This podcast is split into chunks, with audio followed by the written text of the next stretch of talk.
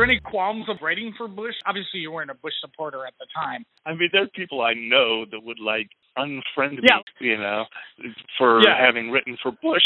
But you know, my thing, I, and I do have standards, and I'll tell you exactly what they are. He is the president of the United States, and I'm an Yeah. American, so fuck it. You know, I'll just, I, I definitely am not going to turn that down. You know, even though I disagreed with Yeah. everything he did, and it's not like I'm moving his Iraq plans forward. I'm just Mm. letting him tell a few jokes. If it if it makes a difference in an election, then I'm not Yeah. gonna like work for somebody that I don't like. Yes, that is the voice of Bruce Cherry, and he is our guest today on Comedy History 101, where we school you in comedy. Not only is Bruce a stand up comedian, but he has written comedy and jokes for numerous politicians, including then President George W. Bush. And we're going to do a deep dive into what it's like to write jokes and comedy for presidents and politicians. And just a footnote, I originally interviewed Bruce back in 2016 for a story I did in Vice on just that topic writing jokes for presidents. I'll put a link in the show description if you want to check that out. And since this interview was done in 2016, there are a lot of references to things that happened in 2016, most notably a brash upstart named Donald J. Bleh, who was the candidate at the time, soon to be, well, you know, the worst president in the history of humanity. Additional footnote since this was recorded in 2016, note the audio quality not very good. Because let's be frank, back in 2016, the audio quality of Comedy History 101 was at times sketchy. But before we jump into the episode, a few quick plugs on January 7th, 7 p.m. at the People's Improv Theater in New York.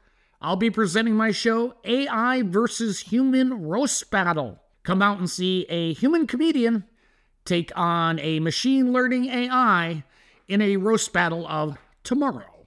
Also, on January 12th, 7 p.m. at the Red Room, I'll be presenting my show Tale, NYC's finest storytelling. And while we're at it, on February 6th, 9:30 at Caveat in the Lower East Side of Manhattan, I'll once again be presenting my show AI versus Human Roast Battle. And you can find out about all these dates on my site, harmonleon.com, or check me out on the social medias at harmonleon.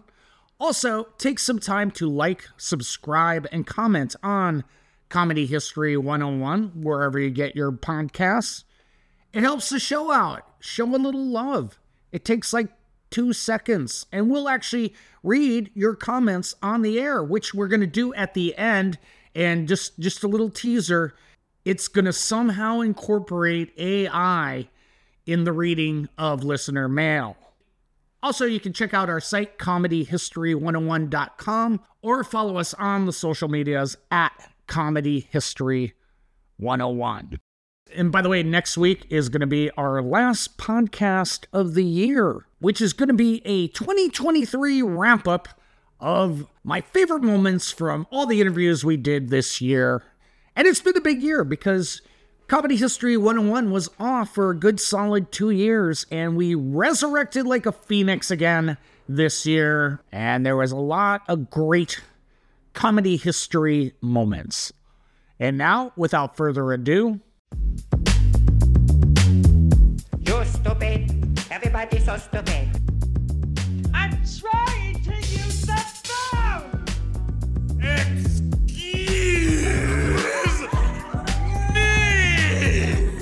Comedy History 101. Let's jump into it. What is your background and how did you get into writing for politicians? Well, I did stand up comedy for many years and was brilliant. Still do it. There was a comic named Evan Davis who started a business that we would write jokes for anybody and I knew him from the old days of comedy and started working for him at his it was called Head Writers. So I started writing for him and one of our clients you know, we did like anybody that needed comedy that couldn't write it themselves. So we do like Right. magicians and impressionists and stuff like that. And one of the guys we got was a George Bush impersonator named Steve Bridges, who was brilliant. He had like this Oscar-winning makeup artist, like make him look. He already looked a little like Bush, but he made him Mhm. look exactly like it. And he just was making a mint, going from place to place at like conventions and gatherings doing this George Bush stuff, and we'd write all the material for him. And Barbara Bush saw him at an event and loved him so much, he told George. This is when George was president. Told George about it. So George used him. They they appeared together. I don't Yeah. know what year it was, but they they both appeared together at one of the, uh but like the correspondence dinner. Uh, it might have been the Yeah, TV okay. correspondence or the hmm the just the White House correspondence. But one of the correspondence dinners, Steve Bridges as George Bush appeared with George Bush, and that went over great. Members of the White House Correspondents Association, distinguished guests, ladies and gentlemen, here I am. That was the year that Stephen Colbert like blew up the room by like really being edgy. Yeah. And nobody remembered like Steve Bridges and the double George Bush thing because like Stephen Colbert had made such a like splash with what he did. Wow, what an honor. The White House Correspondents' Dinner. To actually, to, to sit here at the same table with my hero, George W. Bush. To be, to be this close to the man. I, I feel like I'm dreaming. Somebody pinch me. You know what? I'm, I'm a pretty sound sleeper. That may not be enough. Somebody shoot me in the face. Is he really not here tonight? George Bush remembered it because he liked that better. We didn't work for Bush per se. I mean, Evan actually got to meet him and go to the White House, but I never left my apartment. And we wrote for him for a few things. And then we got recommended to do something called the Alfalfa Club, which is it's the gathering of the hundred most powerful people in Washington. That's all they do. That's all the club is to gather once a year and have a dinner and like they have a joke nomination for president. They'll nominate someone who's actually in politics, like Michael Bloomberg or Sandra Day O'Connor, and that person will give an acceptance speech, and then other people will come up and talk about them. It's a roast, essentially, and it's been going on for like a Yeah. 100 years. So we started writing for those, and I ended up writing for a lot of people. You're stupid. Everybody so stupid. When Barbara Bush saw the George Bush impersonator, what year was that? I'd say around 2007. What's the process when you're writing for like a George Bush? Example is like, you know, how many jokes do you write to how many do they actually use and and how do you present it to them? Would like Evan present it to them or Exactly. Evan was like the point person, and everything went through him to another guy. I forget his name. He was like, he worked for the Bush White House. It was really easy and fun. I would just sit there and Yeah. learn page after page of stuff, and I didn't have to worry too much if it was like, oh my God, you can't say that. Because Evan would edit everything, you know. I mean, I didn't want to waste Evan's time, so I'm obviously not doing things. That But would would they give you parameters like, you know, don't mention this, don't mention that or anything like that or were you just kind of free to go and then Evan would edit it down to the best bits? Yeah, you know, if there were parameters, I was unaware of them, except for like common sense. You know, you can't be Yeah. like criticizing the guy's actions like really Yeah. heavily or anything. You could make fun of him. The funny thing about like writing for both the impersonator and the real George Bush is like even conservative, even conservative audiences love dumb George Bush jokes. George Bush Like them. like what what would be an example of like a, a dumb George Bush joke that you wrote? Well, this for- is one. This is one I wrote for Jeb Bush when he did the Alfalfa Mhm. Club. Oh right, okay. So you're written for Jeb as well. Yeah, he was So the Alfalfa George Club turned guy. into Jeb, or it just became like for the Al- because of the Alfalfa Club. It was just the Alfalfa Club. It, it's just a coincidence All right. with him. But I, I wrote a George a joke about George. Joke for Jeb. Um, yeah, and it was George told me he's thinking of running again. I said, George, the Constitution prohibits you from running for a third term. He said, Wow, they put my name in the Constitution. Since it was like at the Alfalfa Club, was there anything like that was televised where you, where you actually You know heard him deliver your lines? That's kind of the. I'm so far removed from what I do when it gets delivered. I've never met a single famous person I wrote for. I've never like gone to any performance whatsoever. And the Alfalfa Club, that's what I lost my train of thought. The Alfalfa Club doesn't allow any recordings whatsoever, and so nothing has ever surfaced. A few press people get to go, and so all I would mm-hmm. get is like there'll be like a blog listing or you know just a, a short article in the Washington Post or the New York Times about the, and they'll quote some of the best jokes, and it was always great Yep. to make that. So you knew you, you know that you killed or whatever just by the fact that you know out of like whatever a couple hour presentation, mm-hmm. one or two of your jokes are quoted in the newspaper article. So you know it's kind of neat. I don't mind that at all. Just having everything be so far removed where it's not like in people's faces. It just happens. You just send it out, which kind of works out because I have to do that kind of stuff for all On Oops the Podcast, join me, comedian Giulio Gallerati, as I examine everyday life, the mistakes, the bad decisions, the goals, the jokes, the social engagements, and all things in between. I'm joined every week by producer and personal confidant Ryan Lynch, various other comedians for witty, candid, and intoxicating conversation. Our listeners love Oops for sophisticated banter, aka your mom could listen, and many feel like they're in the room with us chopping it up with old pals. You can find every episode of the show on Apple Podcasts, Spotify, or YouTube. It was it just the Alfalfa Awards that you wrote for Bush, or was it other events as well? Did a couple other correspondence type dinners. The thing I talked about at that show was one year they decided to try to send George Bush out into the audience of journalists at one of these correspondence things. They were going to send him out in the audience with questions on cards, like David Letterman going around asking, you know, cuts of meat and stuff, and which is really, as you know, as a comic, that is it's really difficult because you got to just you got to like Yeah. improv a ton of stuff, and I'm sure that it's the same for David Letterman. They give him like a bunch of possible things to say if this happens, if that happens, like if the person can't answer, then you say this. But you have to be able to pick those out and to have them ready, even though even if they're on cards. And most Yeah. of it ends up being improv. I wasn't involved in the practice sessions, but Evan said, you know, he was looking good. He was doing it really well. Yeah, I think that would have been like one of the weirdest things ever to have like, you know, a guy who is has a reputation for not being able to construct a sentence doing like Yeah. something that highly skilled in terms of improv and supposedly he was doing great.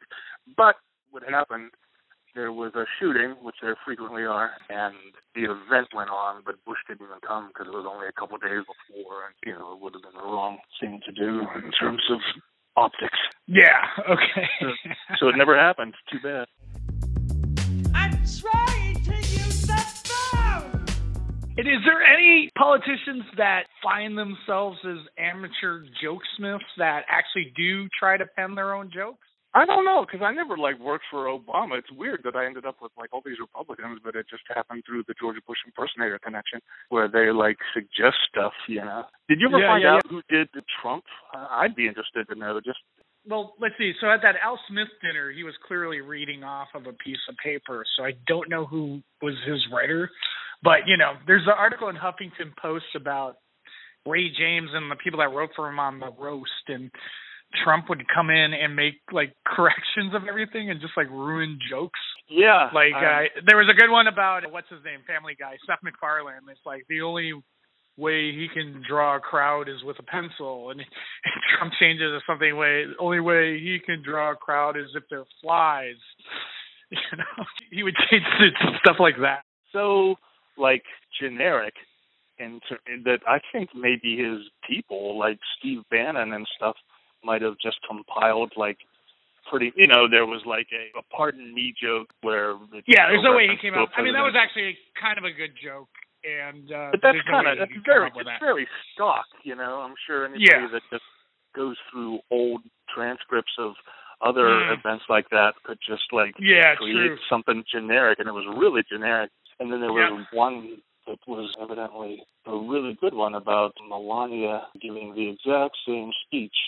That was like I watched it. And that was his best line in terms of response by a, a ton, but it was almost directly lifted off of a cartoon, political cartoon. I forget where, where it came from, but it was like almost verbatim you know, I could see several people coming up with that joke if you had a professional joke writer doing that. Yeah. You know, that's just something that occurs to you, and it's, you know, God, you write a joke and then Google it, and like, unless it's something bizarrely personal to you, chances are mm-hmm. somebody's done something pretty similar. Yeah, yeah, and the guy who's like the head of Funny or Die in Washington D.C. does a lot of Obama stuff because Obama has like great delivery. Who in your mind do you think is the funniest president? or or has the best delivery or a natural comedian and who do you think is just can't get it right you know candidates or recent presidents bush did really good. He knew how to like pause and deliver a line. He was actually quite good. You know he's just a natural. Yeah. and then obama's just smart and he has that really good timing and he knows he pauses anyway. Like if you listen to him yeah, like talking, yeah, yeah, it's like insane the pauses, and that works really well if you're doing dry humor, which the stuff they give them, you Mm-hmm. know, it's not like slapstick. It's very thoughtful, and it works out perfectly to the way he talks, and then he mugs and stuff. Obama and Bush are the two most recent ones. They were really good. You know, I think somebody that really didn't have it was Al Smith four years ago. Mitt Romney, man, just him, Yeah. just the delivery and the jokes were like really marginal. Do you think that is part of the process that the candidate or his people are just, you know, they're the ones that are picking which bits to use, and they just don't have the good sense of picking or knowing, you know, what a good Yeah, joke is? Yeah, you know, he did. I realize he's a Mormon and stuff, but he did like Mhm. some biblical jokes that were just obscure and not funny. And it was just, I think somebody said, "Well, you want to play to your to the evangelical base, so do a couple jokes that uh, you know a, a Noah riff, you know, which you can Mhm. do if it's good, but it just wasn't good. Yeah. They just shoehorned it in there because they wanted to mention something in the Bible, you know. Yeah. And it's like, no, just go with the best jokes. Yeah. And what about Jeb? Was Jeb good timing wise? Better than George, or not as good as George? You know what? I have no idea because it would happen at the Alpha Club, and I never saw any kind of recordings of it. And I've never really seen Mhm. him doing. He has a pretty. Eh, I can't see him being as good as Bush because he gives off more of a thoughtful presence than Bush does. Bush is just perfect for comedy. Was, was there any qualms of like writing for Bush? You weren't. You. I mean, obviously you weren't a Bush supporter at the time. You know what? That's something that I have. People, I mean, there are people I know that would like unfriend me, Yeah. you know, for Yeah. having written for Bush. But you know, my thing, I, and I do have standards, and I'll tell you exactly what they are. Um, and one of them has to do with Romney. When I got the opportunity to write for George Bush, that was one of the first ones, and it was like he is the president of the United States, and I'm an Yeah. American, so fuck it. You know, I'll just, I, I definitely am not going to turn that down. You know, even though I disagreed with Yeah. everything he did, and it's not like I'm moving his Iraq plans forward. I'm just Mm. letting him tell a few jokes. Um, so I didn't. I, I, that was not a problem for me, and everybody else that I've written for is is not a Mhm. problem. But a couple of times, like we got, Evan told me one time we got a call from Rick Santorum's people when he was running. Oh yeah. And Evan said, you know, to me, Rick Santorum is just too. I I don't think we. I don't want to try to do it. And he offered it to me if I wanted to take it entirely on myself. And I was like, no, that sounds just difficult. And and you know, he's supposedly he's a nice guy, but it's just his views are so like Yeah. strange. And the other one was Romney at the Al Smith dinner, where we hadn't written for Romney before, and we got offered the Al Smith job. And when Evan called me, he said at that that at that point, Romney had just won the first debate, and he was surging, and he was within like a point of Obama in the Mhm. polls, you know. And Evan said, you know, I'm I'm not going to do it, but if you want it, it's like the the amount of money is insane. Yeah. you know, I thought about it. and I'm like, I said, you know what? If I take this job and And he wins. Romney and Romney wins, then I won't have. I'll have the biggest payday of my life, and then I won't have health insurance. If it if it makes a difference in an election, then I'm not Yeah. going to like work for somebody that I don't like. And you know, as it turned out, man, I mean, at that time I actually had a writing job for a radio network, but a few months later I lost that, and now I'm on Obamacare. You know, thank you very much. So Yeah, I made yeah, right choice there because I'm sure if I would have Hmm. written jokes for Mitt Romney for the Al Smith dinner, he would have killed so much that he would have won the election.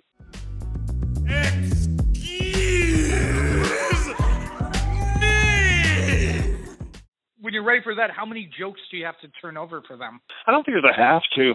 Like, I would just write like 10, 15 pages of like 14 point type, you know. So that's like 10 jokes. I'd, I'd write over a 100 jokes. You know, you'd get two or three in, and and Evan would say, "Man, you got more than anybody," because there'd be whole teams of people doing it.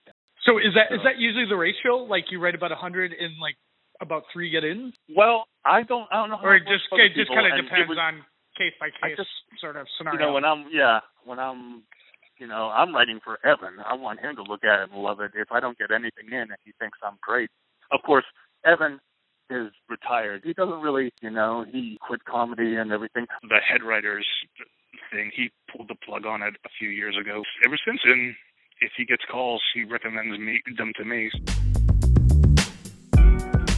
So here's here's kind of like a generic question. What do you think the importance of jokes for politicians is? You know, Well, guess- showcasing them to be funny. Anybody wants to be able to tell jokes.